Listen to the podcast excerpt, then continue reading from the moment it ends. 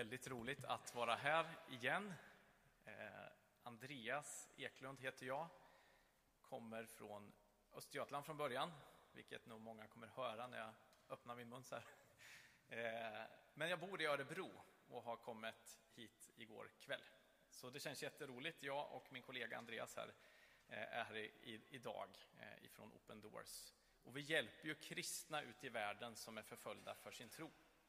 Så stort tack för att vi får komma hit och dela det som är på vårt hjärta. Gud har lagt det här på vårt hjärta och också säkert på flera eh, hjärtan här och jag vet att det är flera som är med och ber för våra syskon. Och det är vi väldigt tacksamma för. Söndagens tema det är ju medmänniskan. Eh, och evangelietexten som vi hörde, det är en välkänd text som är spriden, spridd i många sammanhang, även långt utanför de kristna sammanhangen, som den gyllene regeln. Allt vad ni vill att människorna ska göra mot er, det ska ni också göra mot dem. I eh, en annan av texterna för den här söndagen, i första årgången, så får vi ett exempel på hur man kan, vem som är en medmänniska. Jesus eh, får eh, en man som kommer fram till honom som frågar Vem är min medmänniska? Och då svarar Jesus med liknelsen om den barmhärtige samarien. Den här samarien, den, han var en medmänniska. Och samarien, han var egentligen från ett, för israelerna, ett hatat folk. Så att det var väldigt kontroversiellt att Jesus tar upp honom som ett exempel för judarna, att det här var en god medmänniska, som också var deras medmänniska. I dagens text så säger Jesus att allt vad vi vill att människorna ska göra mot oss, det ska vi göra också mot dem. Och den här texten med Samarien, det visar ju att varje människa som vi möter i våra liv på olika sätt är en medmänniska. Men när jag satt och förberedde den här texten, där jag har gått och mediterat över den, det är inte en så lång text, den här evangelietexten, och i förberedelserna så det var, jag kände att det var någonting jag missade. Sen en morgon när jag slog upp min bibel, eh, då tittade jag på en annan översättning än vad jag hade tittat innan. Och då står det, inleds text, texten att därför, allt vad ni vill att människorna ska göra mot er, det ska ni också göra mot dem. Eh, så då tänkte jag att jag skulle börja med just den frågan. Eller uppmaningen är ju därför, men vad är frågan blir då varför? Varför ska vi göra det här? Om vi tittar i texten innan så ser vi att hela den här texten är inramad i det som kallas för bergspredikan, Jesu undervisning på berget. Och det här kommer i slutet, så när Jesus säger därför så förstår vi att det kan referera till hela bergspredikan. Eh, alltså att det här, som han säger därför, det är en summering av allt han har sagt innan. Men det är också en referens till det han har sagt precis innan. Och precis innan den texten så läste vi så här, eller så läste inte vi, men det står så här. Vem av er ger sin son en sten när han ber om bröd? Eller en orm när han ber om fisk? Om nu ni som är onda förstår att ge goda gåvor till era barn, hur mycket mer ska då inte er far i himlen ge det som är gott till dem som ber honom? För mig är den här, den här, den här texten är väldigt stark. Jag är förälder, jag har fyra barn. Säkert är det flera här som har barn också. Och när man läser den här texten så inser man ganska snabbt att jag försöker göra det som är bäst för mina barn. Kommer min son eller min dotter till mig och säger jag vill ha ett bröd inte går jag och letar fram någonting som är dåligt eller giftigt eller så illa som en orm som i texten. Det är lite tillspetsat. Men vi som är onda förstår och ger goda gåvor till våra barn. Hur mycket mer ska då inte vår himmelske far som är god ge det som är gott till oss? Han är våran far i himlen. Han vill det som är gott för oss. Han vet allt om oss. Tidigare i undervisningen i bergspredikan har Jesus sagt att han har sån koll på oss. Det kan ju kännas lite skrämmande. Han har räknat alla håren på vårt huvud. Tänk vilken koll så. Och det kan ju kännas på ett sätt skrämmande, en Gud som vet allt om oss. Men om det är en god Gud som vill det bästa för oss, då är det något underbart. Som vill ge det som är bäst för oss. Och det är grunden och utgångspunkten för vårat handlande sen. En Gud som har gett oss allt. Som har valt att offra sin egen son för oss, för att vi ska ha liv. Så, som vi sjöng i sången här precis innan. När domsbasunens ljud rå, rå, eh, lyder en dag så vet vi att på grund av det Guds egen son har gjort så kan vi med frimodighet gå fram till Guds tron. Och med den vissheten, den kärleken som Gud har mött oss. Vi vet att vi alla sitter med stora brister i våra liv. Som förälder så vet man att jag är inte perfekt. Utan man får många gånger i efterhand inse, hur handlade jag egentligen i den här situationen? Jag vill ju det bästa för mina barn, men trots det så agerar jag fel i den här situationen. Och då får man be om förlåtelse. Men så är det också andra delar av livet. Vi handlar fel ibland och då får vi be om förlåtelse. Och framförallt till mot vår himmelske far. Och han är villig att förlåta. Och det är utgångspunkten när vi sen texten uppmanar oss att göra någonting. Den andra punkten är då, vad ska vi göra? Det står ju allt vad ni vill att människorna ska göra mot er, det ska ni göra mot dem. Jesus var inte den första som hade ett sådant här påbud, utan eh, man kan säga att det är en parafras av eh, tredje Moseboken 19. Men det finns andra som man också kan titta i, hitta i tidigare texter som är eh, samtida eller precis före Jesus, där det här finns. Bland annat eh, eh, Himaliel, eh, men, eh, förlåt, Hillel eh, den, och andra grekiska retoriker finns också det här. Men då är eh, eh, Hillel till exempel, han sa så här att gör inte mot din nästa vad du själv hatar. Detta är hela Tora, resten är kommentarer.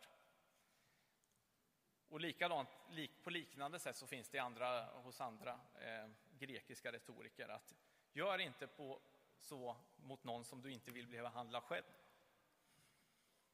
Men det är en viss skillnad på det och den uppmaningen som Jesus ger oss här. Hos Hillel så ska man undvika att göra det onda mot någon annan. Men i Jesu uppmaning så är det något annat. Hur skulle jag själv vilja bli bemött? Bemöt andra på samma sätt, ett aktivt handlande. Och jag tror att många av oss vi önskar att bli bemötta på det sättet som vi själva har blivit bemötta av Gud som vi var inne på. Att bli älskade fritt, utan baktanke hos någon annan människa. Det är det sättet som vi önskar.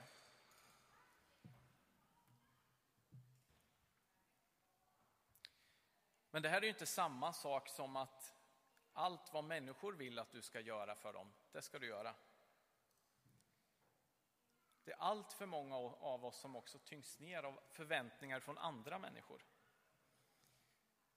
Vad ska den tänka om jag inte gör på det här sättet? Men det är inte vår kallelse. Vår kallelse är inte att göra det som andra människor förväntar, utan vi är kallade att älska människor som vi önskar att de ska älska oss, eller bli, med den kärlek som vi önskar bli bemötta själva.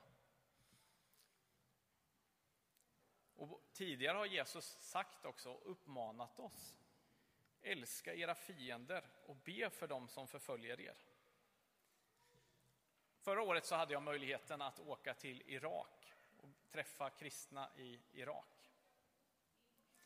Många av de kristna som finns där har upplevt det väldigt tufft. Vi fick ju höra en hel del eh, för några år sedan när IS härjade fritt i Irak och Syrien, hur kristna förtrycktes eh, och många var tvungna att fly från landet och många lämnade landet. Nu hör vi inte så jättemycket. Eh, men det finns fortfarande extremistgrupper som härjar i de här länderna, som vill få bort de kristna, som vill egentligen trycka bort hela den kristna eh, eh, eh närvaron överhuvudtaget i Mellanöstern. Vi fick möjlighet att träffa en man som heter Fader Bachnam, som ni ser här på bilden. Eh, han eh, fanns i en stad utanför Dahok. Han hade fått fly eh, och eh, var präst i en katolsk församling där som eh, vi också är med och stödjer genom, genom ett arbete som vi kallar Centers of Hope. Han berättar om en Shia-grupp som kallas Shabak som finns i området och han säger att de till och med är värre än IS. De tar landområden ifrån de kristna och hela Nineveslätten där många kristna har funnits och finns, eh, där vill eh, de ta bort marken från de kristna så att de kristna inte ska ha någon plats att vara kvar. Eh, och eh, de är stödda av regimen i det här. Så han säger att tiden nu är värre än den var under IS tid. Och de vill helt enkelt påverka så att inga kristna ska kunna finnas kvar här. Men i det här så säger han så här. Jesus befann sig i en liknande situation där både det politiska och det religiösa systemet skapade svårigheter som innebar en, styrk, en stark press eh, på minoriteter. Vi ser på vilket sätt Jesus hanterade de här omständigheterna under sin tid. Jag lider precis som Jesus, men jag väljer att följa honom i hans fotspår. Jag ser aldrig dem som fiender, utan möter med nåd och kärlek. Vårt agerande i sig är ett vittnesbörd. Jag tycker det är starkt från en man som var tvungen, han bodde tidigare längre ner på Nineveslätten och var tvungen att fly. Men han säger att han ville vara kvar så länge det fanns någon i hans församling som var kvar, så ville han vara kvar. Men så flydde han med sin församling till Dahok i, i eh, norra Irak. Men så frågar vi honom, vad är det som gör att du kan möta dina fiender med den här uthålligheten och kärleken. Då svarar han, min relation till Jesus och mina stunder med honom ger mig den styrka jag behöver för att kunna agera utifrån kärlek. Jag är en enkel människa som är fylld av den helige Ande. Detta är ett måste, annars kommer det inte att fungera. Sann rikedom, det handlar inte om hur mycket pengar man har. Världsliga ägodelar distraherar oss från vårt sanna uppdrag. Sann rikedom är att visa kärlek. Och är man mycket rik kan man visa mycket kärlek. Men hur tänker man då med sin församling i den här situationen? Han hade ju en församling som var kvar. Hur, hur kunde han skydda dem? Och då svarar han, ja, detta är inte enkelt. Men det handlar om att vara fylld med rätt sinnelag. Jag undervisar om att man inte ska se muslimer som sina fiender. Det är vårt fel att de inte gillar oss. Detta beror på att vi har misslyckats med att dela med oss av vår tro till dem. Jag måste säga, vi som grupp som mötte honom var ganska omtumlade när vi gick ifrån det här besöket. Jag tror att vi har väldigt mycket att lära ifrån våra förföljda syskon som har fått möta Gud och pröva tron när den kostar någonting, när den ställs på sin spets. Men han säger, han vittnar om att vi har en tro som håller då. Och lever vi nära Jesus så har vi möjlighet att visa kärlek även i en sån situation. Men vad kan vi göra för honom, frågar vi honom, och de, hans församling där och de kristna i Mellanöstern. Det svaret vi fick från honom och från många andra som vi mötte, det var var med och be för oss. Era böner är avgörande för oss. Och vi vet det att det är inte bara att vi knäpper våra händer och säger några ord ut i luften här i Sverige, utan när vi ber så ber vi till våran gode far som vi inledde med, som hör våra böner och som gör det som är bäst för våra syskon. Så våra böner är med och ber eh, eh, och och eh, våra böner är med och leder våra syskon och också ger dem styrka. Vi har en bönekalender som vi skickar ut i Open Doors där man varje månad och varje dag kan få ett konkret böneämne att be för. Och det vill jag uppmuntra er till att göra som en konkret sak som man kan göra. Vi har en sån här bönekalender som vi skickar kostnadsfritt hem till er. Och vi har ett litet bord där borta man kan skriva upp sig om man önskar. Eh, så det är ett konkret sätt hur man kan vara med och bära och be för våra syskon. När jag var i tonåren så, eh, så talade Gud och berörde mitt hjärta med det här. Eh, jag hade väldigt liten erfarenhet, men Gud drog mig in i det här arbetet. Gud söker inte människor som har stor kompetens. Gud kan använda din kompetens och din erfarenhet. Men Gud söker den som är villig att tjäna honom och möta människor eh, med kärlek. Och det är den uppmaningen som vi har i dagens text.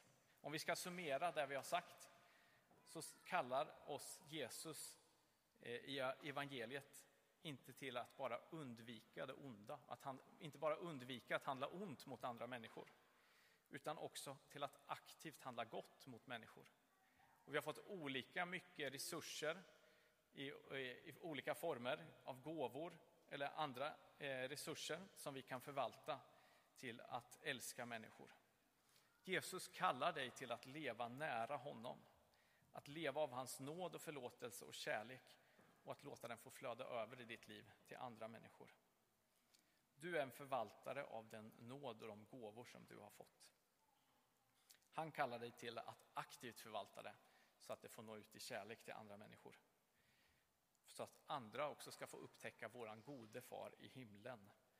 Eh, som är våran herde också, som ger oss och säger att ingenting ska fatta oss. Jag skulle vilja avsluta med att be en, utifrån en psalm i Svenska psalmboken som jag tycker summerar det här eh, väldigt fint. Du som av kärlek varm blödde för mig, dra mig för varje dag närmare dig. Fyll du mitt hjärta så att jag av kärlek må offra med fröjd något för dig. Du som i himlens höjd beder för mig. Hjälp mig att se i tro, Herre, till dig. Giv att jag korset bär, nöjd med vad du beskär, redo att vittna här något om dig. Bo med din andes kraft, Herre, i mig, att jag må varje dag leva för dig. Lindra ett hjärtats sår, söka ett vilset får, göra var helst jag går något för dig. Allt vad jag är och har skänkte du mig. Hjälp mig att helga det, Herre, åt dig. Och när jag, för utan brist, en gång dig ser till sist, blir du, o Herre Krist, allting för mig. Amen.